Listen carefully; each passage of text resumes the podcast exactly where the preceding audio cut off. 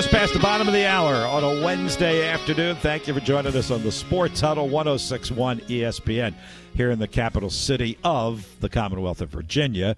Uh, we're going to talk with a guy who writes for the capital of the United States paper, the Washington Post. He is Chuck Culpepper. He's been covering some college football over the weekend and has seen some fascinating stuff, including Deion Sanders and his Colorado team winning at TCU. Chuck Culpepper joins us this afternoon. Hello, Chuck. How are you? Good afternoon from Tex, still in Texas. Thanks for Really? having me. All right. Yep. Uh, stay down there. Why not? Yeah, you saw a doozy down there in, in Fort Worth. I love the headline, at least the online headline in the Washington Post. And now you don't write the headline, but that and your story was great too. But Deion Sanders in Colorado get a statement win, then make a lot of statements. So let's take this let's take this in two parts, Chuck, because that's kind of what you wrote about. You can read his column, WashingtonPost.com slash sports.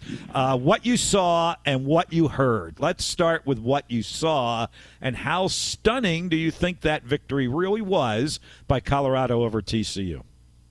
I think it was like seven out of ten stunning on the Mhm. full way to stunning, and it um there were so many things about it. One being uh, his son, the quarterback Shedeur Sanders, and the way he played, and I think even more than the 510 yards, which is the first 500 yard passing game in that school's history, is that just the absolute absence of mistakes. I, I can't, there were no interceptions, and I can't even think of a time there was really even a hint of one. And just so completely, you know, with it. And you wouldn't necessarily think that for a first Power Five game. You know, this guy's been putting up beautiful numbers for two years at Jackson State, which is also not easy. But you know, you th- you would think maybe he he says the only thing that's different is that when you scramble, the guys chasing you, they get off their blocks faster and get to you faster. So, uh, you know, he seems to think it's pretty similar, and he played like it was pretty similar. That blew me away. And I guess when you throw for 510 yards, you better have some pretty darn good receivers. And I think he had what four 100 yard receivers in that game, Chuck. Four 100 yard receivers, and just just players all over the place, and routes all over the place, and you know, a lot of short passes, a lot of um, makes me always think of Bill Walsh thinking way back. You know, a lot of a lot of just short, controlled passing game. And then when he had to throw the deep ball, though, he threw that really well too. So I was thoroughly, thoroughly. I mean, I just came. I was at the Women's World Cup in Australia, and I was thinking, "Gosh, is the jet lag still getting to me?" Because I, I, I thought they'd be okay. I didn't think they'd get routed or anything, but they were just. uh, They were they were very good in a precise way for an opener, especially the precision was great, but also they knew how to win. They, it was like hmm. they already knew how to win for a program that went one and eleven last year, and of course, eighty six new players. So that explains some of it. So Chuck, because you were there, let's let's go there for a moment. What was the vibe in the stadium? Like, what was the vibe before the game started? I mean, this is a TCU team that played in the national championship game. Didn't really show up, but played in the national championship game a year ago. They're not as good this year, but they still came in preseason top twenty. And then how that vibe changed as that game unfolded. Yeah, I mean the just you know walking up toward it, all the all the purple, all the sound signs about frogs. You know, it's such a great mascot idea. it's such a you know, it's such sort of essence of college football in that way. Um, it's not a humongous stadium. It's a it's a pretty big one, but it's not a humongous stadium, so it has a great feel to it. Um, new season, as you've heard about the weather in Texas, you know, just scary hot. So that was one thing about it, and that was another thing. Of, later, you think about trying to run an offense in that in that heat too. Um, that was impressive. But anyway, uh, yeah, great atmosphere leading in. They, they they've just had this big season. Even though they lost that playoff game, they the title game, they still beat Michigan in the in the national semi, um, which they still you know still have some glow off of that. You could feel it, but then you could just you could sense as it went on.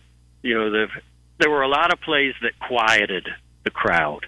You know, they they get revved up. There was a big fourth down that, that where Colorado scored its winning touchdown. There was couple big third downs, and so the, there were just a lot of times when when you thought it was, you know, you're if you're if you're TCU fan, you probably don't you don't yet have the arrogance built over decades of success that other places have. But you know, maybe they a feeling of yeah, we're we're just about to put it together. We're just about to get there. We're just about to get a stop for a change, and then it would just go quiet.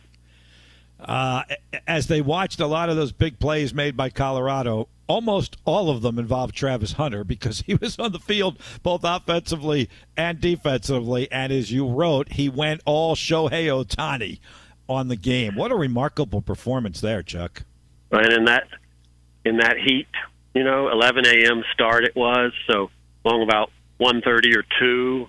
Actually, it took a long time that game too, but about 132, 230, you're getting toward the worst part of the day, and he's on, you know, his 120th play, 130th play. I think he got to 144 at the end.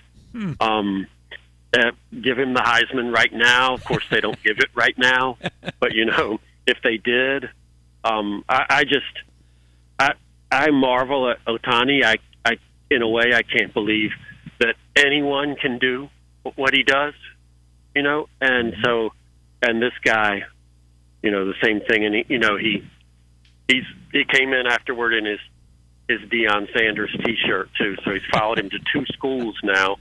And um, you know, when he when he first was a number one recruit in the USA from Georgia, and they they were uh, and he, he he chooses Jackson State. He has the pick of everybody. He chooses Jackson State. There were people who wondered if he hindered himself with that. I never bought into that at all. I think if you've got that kind of talent and drive and, and work ethic, the NFL will find you where wherever you go. I thought it was it was a you know beautiful statement that he made when he went there. So now he's followed him to Colorado as well, and now he's the Heisman front runner. Really something. Really, really something. All right, Chuck, let's go all in on Coach Prime here. As you quoted him, when he walks in to meet the media after the game, he's certainly not going to miss an opportunity like this. I got all my receipts. Should I pull out all my receipts now? what did you hear? What, what did you take away from everything that was vintage primetime Deion Sanders? Well, I mean, some of the receipts like all such receipts in those situations, are at least a little bit manufactured. You know, you mm-hmm. you you're hunting for slights wherever you can find them.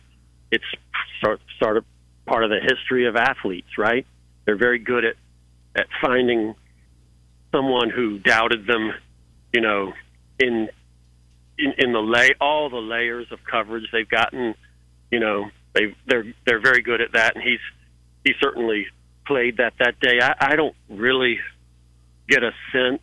I think a lot of people didn't like how he revamped the roster, mm-hmm. you know, and they criticized that. But that's different from saying, "Hey, it's not going to work." And he seemed to be, you know, after those guys who, uh, after people in the media who he presumed uh, did not quote believe unquote. So, um, it was a lot. It was very entertaining. it was uh, way above what you normally get from the from the post game uh, press conference of football coaches who are who are a notoriously uh, kind of purposely dull lot. And um, but it, yeah, it was very entertaining, and it. But I, I did kind of sit there thinking, uh, it's a tr- tremendous win. This is, but it's a lot of talk for one win, you know. And I think society has kind of pushed that way too. We we make our evaluations faster than we used to. We don't wait for you know a whole season to unfold before we evaluate somebody, and it felt like they had evaluated the the Colorado season um, very quickly based on that. Yeah, I mean, they still got, you know, well, Nebraska this week. I'll ask you about that in just a second. And I want to move on to a little bit of other college football in the time we've got. But, I mean, they've still got uh, Oregon and Oregon State and USC uh, and Utah, all those teams uh, still to go. And what's been a glorious start for the Pac 12, an unbeaten start, in fact, for the for the Pac 12. So let, let's not, you know, jump the gun just yet. But what do you think Saturday will be like? You know, now they play at home. It was going to be hyped anyway. And now they win this game and they get Nebraska Nebraska coming in there uh, this Saturday for their first home game. Well, here I am. I just said, you know, I just said, well, that's only one game, but I'm uh, here. I am operating this bit of thinking off that game by saying I really, really expect them to win. I mean, I, Yeah. Nebraska has such problems scoring. For one thing, uh, what was that? Minnesota, the opener against Minnesota, they probably should have. You could say they should have won. They were up 10, 10 nothing, I believe, and lost 13-10, 10-3 late. Um, going into Colorado and the excitement that's going to be there.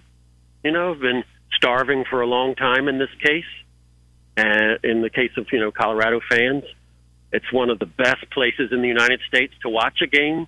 I think I always put it two on my list behind Wisconsin, but um, it's you know it's the the level of energy there is going to be. I- actually don't see how Nebraska can win the game. I can't believe we're saying that. I know, but but uh, you make a very compelling compelling point there for sure. Uh, Chuck Culpepper from the Washington Post uh, joining us. So that was you know one of the headline stunners, and I know there are a few others, but we only got a few minutes left, so I want to get to the one at least in our region that we talked about a lot yesterday, and that was Duke's win over Clemson, and you know it certainly didn't grab the headlines like Deion did, but man, oh man, that was a heck of a performance by a basketball school, wasn't it? It sure was, and you know that that is a startling. Or I, I didn't. I don't know if I thought Clemson was going to be in the playoff or anything this year, but I thought it was going to be a case where, you know, they've still been very good. They were just so used to being uh, utmost good, you know, top of the country good for a few years there, quite a few years there. That being very good seemed like a letdown, I think, for some of their fans, maybe many of their fans. Um, I kind of expected them to maybe curve the the curve to go back up again, and so I was just completely startled with that that and that score, and the, I guess turnovers in the red zone, and you know they they probably, if you think about it, were not that much dominated in a 28 to 7 way, which was the final score. They probably were not that much dominated uh, possession to possession, if you think about it, but the mistakes and it's just, you know, you- they bec- they had become this program where when they play their conference opponents like Duke, you don't even think about it really. And and while they used to have w- one or two close calls a year, it seemed. Um, the idea that Duke beat them like that was just really, really surprised me. Absolutely, sure did. Hey, let me ask you about one more, and maybe I'm going off the beaten path just a little bit here. And obviously, we don't catch up ahead of time and say, Chuck, here are the teams or the games that we're going to talk about. Um, but Virginia's playing its first home game, Chuck, on Saturday since last year's tragedy Devin Chandler, Lavelle Davis Jr., D'Sean Perry, uh, and the tragedy that the entire country obviously um, was watching and feeling for them. What do you think that will be like for that Virginia football team uh, come this this Saturday against James Madison? I think that's hard. I think it's it's a tough way to go out and play. I'm sure. Um, it's it's still and probably will always be. Uh, I'll just feel that's my school, obviously, and while it's been a long time since I went to school there, Mm-hmm. Yep. just completely brokenhearted. I think that would be true truer at any school, but when you can when you can picture all the you know the the setting around it, the places around it and and then something just just so unspeakably tragic happens, I think um I, I just those those were beloved men, those those three men and and I think the teammates who love them I think that's a difficult equation to go out and play in what's going to be, um, you know, just such a highly emotional occasion. And I, I, um, I, I really respect sort of the the act of playing after something like that, in the sense of, um, in the sense of how you do it and how hard it is, and and um, I don't think anybody should place any expectations on a team going through that on a day like that. Absolutely. Well said by the Virginia Cavalier that you are. Chuck, thank you so much uh, for this afternoon, particularly for the insight on Deion Sanders and the Colorado win against TCU. And uh, we look forward to catching up with you with more talk as the fall unfolds for us. Thank you, Chuck. Thank you so much. Thank you. Chuck Culpepper from the Washington Post. Yeah, he uh, got his BA degree at the University of Virginia, so you know that it tugs on the the heartstrings of everyone, but particularly the alums. And if you happen to know those three guys, uh, or you know somebody who knows those guys, uh, and I heard Mike Barber on with with Matt earlier this afternoon talking about you know this thing could go one of two ways on Saturday. This could be the the cleansing that they need to be able to never, as we've said, move on but move forward. Uh, they've got to get past this one. They played the first game last week. Uh, now I think they've got to get through the emotion of this one this week. And as we even um, talked about with Jalen Walker from James Madison, the the other, the guys on the other sideline will feel this as well. Uh, they they get it. They'll they'll be there. They'll they'll get through that ceremony as well. They're wearing the decals on the back of their helmets as well. Everybody's all in on this together as well they should be. And then they're going to put a football on a tee at about 12:05 and they're going to kick it off and it's going to be a football game. And then we'll see how that unfolds as well. Fascinating stuff. All right, Chuck Culpepper from the Washington Post. Again, great to have that uh, first-hand perspective on what he saw and felt at TCU Saturday for for Colorado and TCU. And yeah, I don't think Colorado loses this week at home uh, to a scuffling Nebraska team anyway that that has already uh, lost a game this year and we'll you know be going into a hornet's nest there at, at colorado. All right break time 448 on the sports huddle uh, once again we're flying through this four o'clock hour. We're going to keep it going 1061 espn